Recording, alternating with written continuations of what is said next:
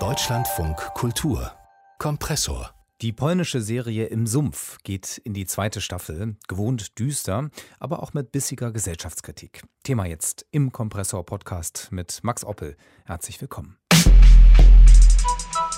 Die polnische Krimiserie Im Sumpf läuft seit gestern Abend in einer zweiten Staffel auf Netflix. Das ist insofern spannend, weil es wieder einmal eine Übernahme eines lokal populären Stoffes durch einen Streaming-Riesen ist. Im Sumpf die erste Staffel spielte 1984 in einer schlesischen Kleinstadt, noch zu Zeiten des Kommunismus also, und jetzt der Krimi 1997. Und äh, ähnlich wie bei der britischen Serie Peaky Blinders, der belgischen Undercover oder auch der sehr erfolgreichen spanischen Serie Haus des Geldes hat Netflix die Story gekauft und dann später co-produziert. Also gewissermaßen sich angeeignet. Und äh, wir wollen jetzt anhand von Im Sumpf schauen, was das mit den Serien eigentlich macht. Jörg Taschmann hat für uns reingeschaut. Hallo. Hallo. Jörg, was ist das Besondere an dieser Krimiserie? Ähm, die erste Staffel lief ja 2018 bei Showmax, wurde dann übernommen und dann ab 2020 bei Netflix. Ja, also in der ersten Staffel ging es darum, dass nach einem Doppelmord an einer Prostituierten und einem kommunistischen Jugendfunktionär die Polizei ganz schnell einen Mörder parat hatte. Nur zwei Reporter einer lokalen Zeitung deckten da Widersprüche auf und die offiziellen Stellen waren aber nicht wirklich an der Wahrheit interessiert. So ging es dann in der Serie einfach auch um Fragen nach Zivilcourage, nach Anpassung, nach Opposition. Im Sumpf zeichnete ein sehr düsteres Bild Polens nach dem Verbot von Solidarność und nach der Ausrufung des Kriegsrechts 1981, in dem ja auch die Vergangenheit und die Verbrechen an den vertriebenen Deutschen 1945 unterschwellig eine Rolle spielten. Ja, und, und dieses Thema wird dann auch in der zweiten Staffel wieder aufgegriffen, wie man hier im Gespräch zwischen zwei Redakteuren der lokalen Zeitung hören kann. Was hältst du von diesem Friedhof da am Wald? Das kehren Sie bereits unter den Teppich. Die Zeit der Knebelung von Journalisten ist vorbei. Ja, ja, sicher. Einige Arschlöcher an der Spitze wurden durch andere ersetzt. Das ist die ganze Transformation. Du wirst sehen, es wird Druck geben. Dieser Friedhof war und wird immer politisch unbequem sein. Das Ganze spielt jetzt, wohlgemerkt, 1997. Jörg Taschmann, äh, bleibt der Grundton der Serie also derselbe, also immer noch düster? Also im Sumpf hat auch diesmal mehrere Aspekte und bleibt, wie ich finde, eine exzellente Mischung aus Politik und Thriller-Serie. Diesmal ist in dieser schlesischen Kleinstadt ein Deich gebrochen und dabei ein zwölfjähriger Junge ums Leben gekommen und Kommissarin Jas ist neu in der Stadt und sie ermittelt. Sie eckt aber in der Provinz schon deshalb an, weil sie aus Warschau kommt, nur im Austausch für vier Wochen bleiben wird und sie merkt dann sehr schnell, dass dieser Deich vielleicht manipuliert wurde und auch wohl der zwölfjährige Junge nicht eines natürlichen Todes gestorben ist, also nicht nur ertrunken ist. Und wieder sind es dann die Vorgesetzten und und ein Staatsanwalt, der schon unter den Kommunisten Karriere machte, die versuchen, die Ermittlungen zu behindern. Und diese Flut hat aber auch ein Massengrab getöteter Deutschen freigespült. Und dieses Tabu, das will keiner anfassen. Also bleibt die Grundstimmung schon düster, sehr dicht und mit einer gekonnten Mischung aus neuen Figuren wie der Kommissarin und dem schon bekannten Personal, zum Beispiel um die beiden Journalisten. Mhm.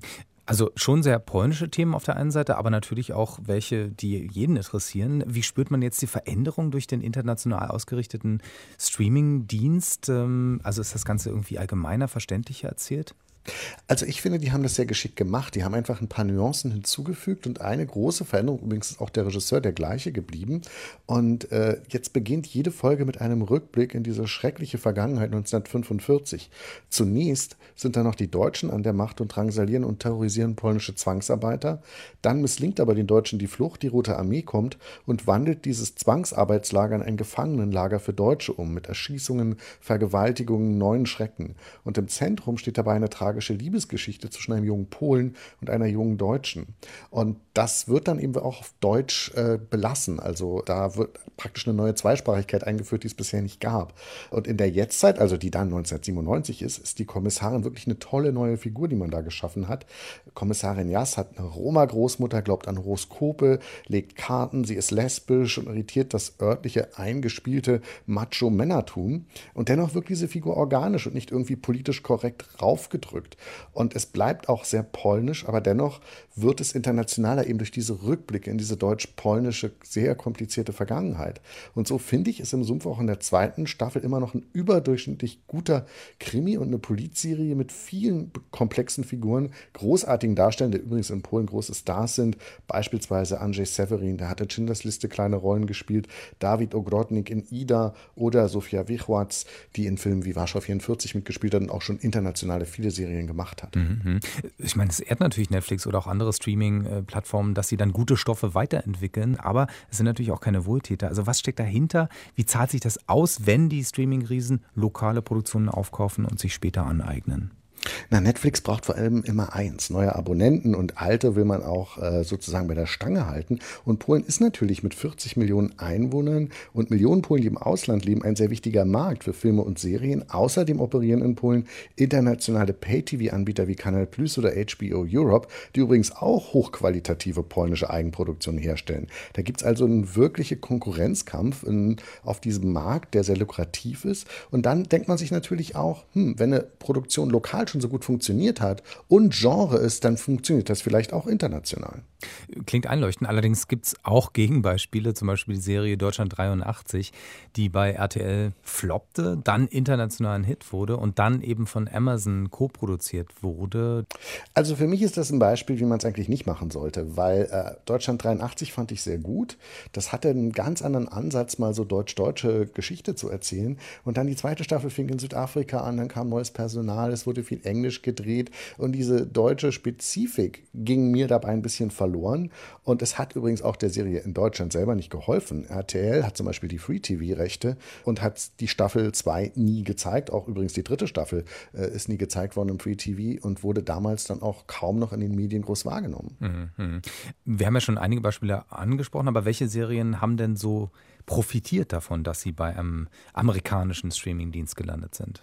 Also ich glaube, das berühmteste Beispiel ist wirklich Haus des Geldes, äh, diese spanische Serie, die wirklich Kult geworden ist. Und äh, da zum Beispiel dieses Partisanenlied Bella Ciao in dieser neuen Version, alle rennen plötzlich mit Masken rum. Es ist ein Zeichen geworden für Anarchie, für Aufstand. Und eigentlich hatte das ein spanischer Pay-TV-Sender gemacht, Privatsender, und die Serie war auserzählt. Durch den Riesenerfolg hat Netflix gesagt, nee, da können wir nicht aufhören und hat sie sozusagen neu aufgelegt. Da waren viele Fans auch enttäuscht, weil sie gesagt haben, es war doch eigentlich perfekt. Äh, ich muss dennoch zugeben, ich war so Fan, dass ich auch die dritte und vierte Staffel noch gerne gesehen habe. Ähm, aber es gibt auch andere Serien, zum Beispiel Fauder, eine israelische Serie, oder Undercover, eine belgische Serie. Zuerst lief die auf ZDF Neo, dann hat Netflix die sich geschnappt und nun läuft sie halt nur noch auf Netflix. Peaky Blinders ist auch ein super Beispiel. Eigentlich eine BBC-Serie. Netflix kommt mit und macht sie eben international noch populärer und Arte, die sie bisher in Deutschland gezeigt hat, zeigt die neuen Staffeln nicht mehr. Also das ist dann schon interessant, dass Netflix sozusagen plötzlich eine Abspielstation Inspiration für europäische Serien wird, weil das ja meistens Serien sind, die sie eben aus Israel, Europa kaufen, jedenfalls nicht aus den USA. Mhm. Und natürlich bedauerlich für uns, äh, dass man dafür dann eben extra zahlen muss, obwohl man ja im Free TV äh, vieles davon sehen könnte. Ähm, Netflix hat eine zweite Staffel der polnischen Krimiserie im Sumpf erfolgreich co-produziert. Eine Praxis, die auch bei anderen Schule macht, mit mehr oder weniger Erfolg, wie uns Jörg Taschmann erklärt hat. Vielen Dank. War in a Babylon heißt eine neue Ausstellung über Rassismus in Großbritannien. Unser Korrespondent hat dort eine sehr bewegende Führung mitgemacht. Das Ergebnis im zweiten Kompressor-Podcast heute. Bitte einschalten.